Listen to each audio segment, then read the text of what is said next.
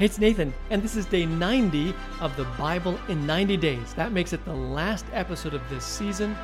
It's also the final recap episode. Today, we're recapping Lamentations to Revelation. Due to the number of books embraced in this final recap episode, along with a few concluding remarks at the end, I will not be including scripture quotations in most of the book summaries. By the way, the purpose of this episode is to provide a brief recap of all the books covered in the last 30 days, helping to tie them together. Lamentations is a lament over the fall of Jerusalem to the Babylonian army under the command of Nebuchadnezzar. I'll simply share these few lines from the book capturing the flavor of the text. How deserted lies the city, once so full of people how like a widow she is, who once was great among the nations. She who was queen among the provinces has now become a slave. Bitterly she weeps at night. Tears are on her cheeks. Among all her lovers, there is no one to comfort her. All her friends have betrayed her. They have become her enemies. Ezekiel. His ministry began in the early days of the Babylonian assault on Jerusalem. Some captives had been taken by the Babylonians, and Ezekiel was among them. Ezekiel's ministry began before the final overthrow of the city, and this is reflected in the early chapters as God, through Ezekiel, using strong words and bizarre dramas, sought to spare the people from the looming overthrow of the kingdom. Ezekiel's ministry shifts as the historical situation changes, with the final chapters of his book attempting to capture the imagination of the people through portraying the magnificent future that can be if they choose loyalty to God. The timing of the prophet's ministry overlaps that of Jeremiah, seen in the broad thematic similarity between the two volumes. However, Ezekiel was among the exiles in Babylonia, while Jeremiah largely remained back in Jerusalem. Ezekiel's ministry also overlapped that of Daniel, another one of the captives in Babylon. Daniel, as a person, was uniquely positioned within the highest levels of the Babylonian government during his entire ministry. His message is also unique as, for the most part, he does not speak to the Hebrew people, but to the power brokers, beginning with Nebuchadnezzar, under whom he served. His book contains essentially two types of content stories and prophecy. Stories include the fiery furnace and the lion's den. Prophecies include Nebuchadnezzar's dream as well as Daniel's dream of savage beasts. Some chapters combine both elements, story and prophecy, and then one chapter was written entirely by Nebuchadnezzar, sharing his personal faith journey. The prophetic elements in Daniel deal almost exclusively with vast historical time periods, depicting the political and religious future, especially the struggle between those political powers and God's people, as well as predicting the coming of the Messiah. That said, much of the prophecy in Daniel concerns non Israelite nations, such as the Babylonians and Greeks. Hosea, a contemporary of Isaiah's, began his ministry during the reign of the Judean king Uzziah and continued through the reign of Hezekiah. He also ministered during the reigns of Jeroboam II and Jehoash, kings of Israel. His message, in fact, focuses almost exclusively on Israel's rebellion and coming judgment. Through the ministry of Hosea, God compares Israel to an unfaithful wife and lists in some detail the ways in which Israel had been unfaithful all the while God had loved her. Joel is a sobering call to repentance and a declaration of imminent judgment. It's also a book of hope and providence. The book even includes some apocalyptic references. Amos provides a solid self introduction. The words of Amos, one of the shepherds of Tekoa, the vision he saw concerning Israel two years before the earthquake, when Uzziah was king of Judah and Jeroboam, son of Jehoash, was king of Israel. His prophetic ministry dealt with Damascus and Moab, as well as Israel. Obadiah is a short book of only 21 verses and is a prophecy against Edom. Jonah tells the fascinating story remember the giant fish? Of a rebellious prophet sent to warn the great city of Nineveh. In the book, we come to discover, among other things, that this prophet takes great issue with God's love and mercy. Micah's ministry overlaps with Isaiah's, and his prophecies are concerned with both Samaria and Jerusalem. The timing of his ministry puts him before the fall of either the kingdom of Israel or the kingdom of Judah, and his voice speaks strongly against the injustices perpetrated in both kingdoms warning of impending doom, and also noting that Israel's rebellion had spread to Judah. Nahum's short prophetic work is targeted squarely at the Assyrian capital, Nineveh, predicting imminent devastating disaster, although notes of God's compassion can also be found. Habakkuk is somewhat unique in that it finds the prophet wrestling with God over his involvement with the nations, especially his apparent approval of or indifference to violence and wickedness. However, the prophet finds resolution in the book and decides to wait patiently and expectantly on God, who is, after all, at work. Zephaniah was a contemporary of Jeremiah his ministry unfolded during the reign of Josiah. As the kingdom of Israel has already fallen, his ministry is focused on the kingdom of Judah, predicting fast approaching, devastating judgment on the rebellious kingdom while urging repentance. Haggai is a prophet to the returning Israelites after the Babylonian exile and during the rebuilding of the temple. He is a contemporary of Zechariah's, and his ministry strengthens and supports the courageous leadership of Ezra, Nehemiah, and others, especially urging the people to complete the rebuilding of the temple. Zechariah, as just noted, is a contemporary of Haggai's, also working in support of Ezra and Nehemiah, and other leaders in the work of rebuilding. His ministry speaks not only to the returning exiles, but to God's displeasure with the nations who have abused God's people, declaring judgment against them. Malachi assures God's people of his love, while calling them to account for things like lame and diseased sacrifices or the failure to return tithes and offerings. The book also predicts the ministry of John the Baptist and the coming of the Messiah. Matthew is the first of four Gospels recounting the birth, life, death, resurrection, and ascension of Jesus. Matthew is one of only two Gospels that offer a detailed account of Jesus' birth. He, as well, is the only other Gospel to provide a genealogy of the Messiah. Matthew's key contribution is his focus on the kingdom that Jesus is establishing, recording Jesus' comprehensive kingdom teaching, often referred to as the Sermon on the Mount. Matthew also provides significant coverage of Jesus' parables especially as related to the kingdom. He records as well Jesus' strongest, most extensive rebuke of the religious elite. Mark is a succinct account of the story of Jesus, often employing the word immediately. Unlike Matthew and Luke, Mark does not include Jesus' birth story, but instead begins with the ministry of John the Baptist. While much of Mark's account is brief, there are a few stories which he tells with unique detail, one being the story of a demon possessed man delivered by Jesus. Luke is the other gospel that, like Matthew, gives significant detail regarding the birth of Jesus. His account was written specifically to reinforce the faith of Theophilus.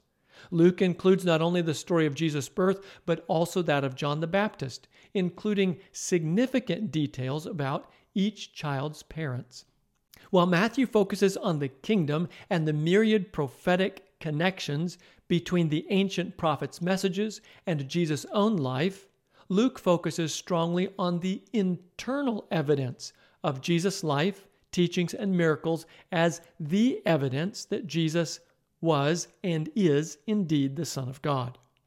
John writes from a more theological paradigm extensively covering the teachings of Jesus and his often intense engagement with the cocky religious leaders. His book is also unique among the Gospels in its detailed argument that Jesus is the incarnate Son of God. Another unique feature is John's reference to the miraculous signs of Jesus' divinity, beginning with the miracle at the wedding in Cana. Among the extensive conversations in the book are Jesus' discussion with Nicodemus one night and the interaction with the woman at the well near Sychar. John also includes Jesus' extensive teaching on the Holy Spirit as well as his intercessory prayer. Acts, also written by Luke, is the recounting of the early days of the church for his friend Theophilus. The book begins with the account of the outpouring of the Spirit on the day of Pentecost, tells of Saul, the persecutor turned apostle, and includes extensive coverage of his ministry. Luke's account follows Paul on the way to Rome, including an impressive shipwreck story. Romans is the first of 13 books accredited directly to Paul, the former Saul, whose conversion story is recounted in Acts. Romans is a letter written especially to Christians in Rome. Paul devotes the first eight chapters of his book to detailed teaching on the gospel. This is followed by a reflection on the place of Jews in the context of the gospel and the church. He also includes significant practical guidance to believers on how to live out their faith. 1 Corinthians is one of two letters written to the church in Corinth. This first letter is hard hitting, addressing division in the church as well as calling them out for tolerating sexual immorality. The letter is full of practical advice, including how to deal with food offered to idols, how to behave in church, and the place of gifts in the ministry of the church. The letter also finds Paul defending the legitimacy of his ministry. 2 Corinthians is a follow up letter to the first and finds Paul softening his tone a bit. Paul clearly communicating his deep love for the church on more than one occasion in the book or the letter. The letter includes teachings on the ministry of reconciliation and generosity, along with other topics. We also find Paul again dealing with his ministry or defending his ministry, which was under intense attack. Galatians is a letter written to believers in Galatia who were under intense pressure to abandon their faith in Christ and return to a works based religion, driven by teachers seeking to bring them under Jewish tradition. The book is a concise, powerful argument for salvation through faith in Christ alone. Ephesians is written to believers in Ephesus and focuses especially on God's purpose of bringing about universal unity through Jesus. Philippians is written to the church in Philippi and is not as theologically heavy as Paul's books previously mentioned. Among the highlights of this book is Paul's testimony of his love for Christ, as well as his beautiful description of Christ's sacrificial humility, an incentive to be like Jesus. Colossians is written to the believers in Colossae and, like Philippians, is not as theologically intense. In it, Paul highlights the preeminence and centrality of Christ. He also talks of his own sufferings for the sake of the gospel and urges the church not to give in to false teachers. 1 Thessalonians is the first of two letters from Paul to the church in Thessalonica. In it, he recounts his labor for them, as well as Timothy's encouraging report about the church. He encourages the church to live a life that pleases God, as well as addresses the return of Jesus. Second Thessalonians is Paul's follow up letter to the previous, further dealing with the second coming and encouraging the church to be faithful. First Timothy is the first of four letters written by Paul to specific individuals. This one is the first of two written to Timothy, whom Paul considered a son in the faith. The letter is intended to provide a wide range of practical counsel and encouragement to this young, gifted minister. Second Timothy is a second letter to the young Timothy, focusing especially on reinforcing this young minister's sense of calling and urging his fervent commitment to it. Titus is a brief letter to another worker whom Paul considered a son. The counsel is similar in nature to that in both 1st and 2nd Timothy, offering practical guidance to this Christian leader. Philemon is a brief letter of appeal to a friend of Paul's to whom he was returning the man's runaway slave. Hebrews is a carefully crafted letter written specifically to a Jewish Christian audience. The central argument of the book is that the ministry of Jesus is the natural realization of all that's anticipated in the Mosaic priesthood and tabernacle services. Further, Christ's ministry is far superior on every count. The book is interspersed with direct appeals to the reader as well as significant teaching on faith. The author addresses a few practical matters at the end of the book. James is named for its author and is written to a wide Christian audience. The main focus of the book is on practical faith, from addressing prejudice against the poor to the use of the tongue to the power of greed, with the author also addressing a few additional matters. First Peter is named for its author and is also directed at a wide audience. It deals especially with the high calling of the Christian and offers counsel on relating to each other as the people of God. The book also touches on the subject of suffering as believers, ending by exhorting the elders to faithfulness. Second Peter begins by reinforcing the believer's calling and the dependability of Scripture. This is followed by a large section about false teachers and then treats on the second coming of Jesus. First John is the first of a trilogy of letters by John. The first letter is not addressed to a specific audience, but drills down deliberately on the divinity of Jesus, as well as driving home the necessity of living out Jesus' command to love one another. Second John is a brief letter encouraging the readers to love one another. Third John is written specifically to Gaius and encourages support for fellow workers, as well as gives advice on dealing with a divisive individual, Diotrephes. Jude is named for its author and written to a general audience. It bears a significant similarity in content to 2 Peter. Revelation is the final book of the Bible and written by John.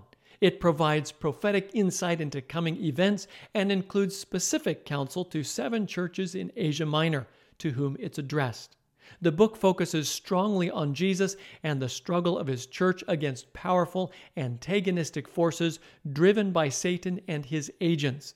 It depicts Christ's final victory and the ultimate restoration of earth, on which the redeemed will live together with God in a universe from which evil has been completely banished. Well, that's all for today. Until season two. Yes, season two is already in the works. What will the next season look like? In short, season two will specifically be designed to inspire, support, and facilitate the reading of the entire Bible in 90 days. It will consist of a minimum of 27 episodes over 14 weeks the first of which is planned for release in the last half of December. The first episode will be a How to Read the Bible in 90 Days guide. This will be followed by two kinds of episodes released weekly for the first 13 weeks of the new year. The first kind of episode will be a reader's guide to that week's reading, addressing themes to look for, highlighting important facts about individual books, etc. The second kind of episode will be theological in nature, addressing thematic topics such as the inspiration of Scripture, the problem of evil, the nature of human freedom, etc. These episodes will help to illuminate the macro narrative in which the reader finds themselves as they move through the text. Each episode will run close to 40 minutes, and the intent of both will be to provide supportive content for reading or listening to Scripture over the 90 day reading plan. With that, I'll see you in season two, if not before. Until then, may the good news of God's magnificent love illuminate your life and the places your life touches. Amen.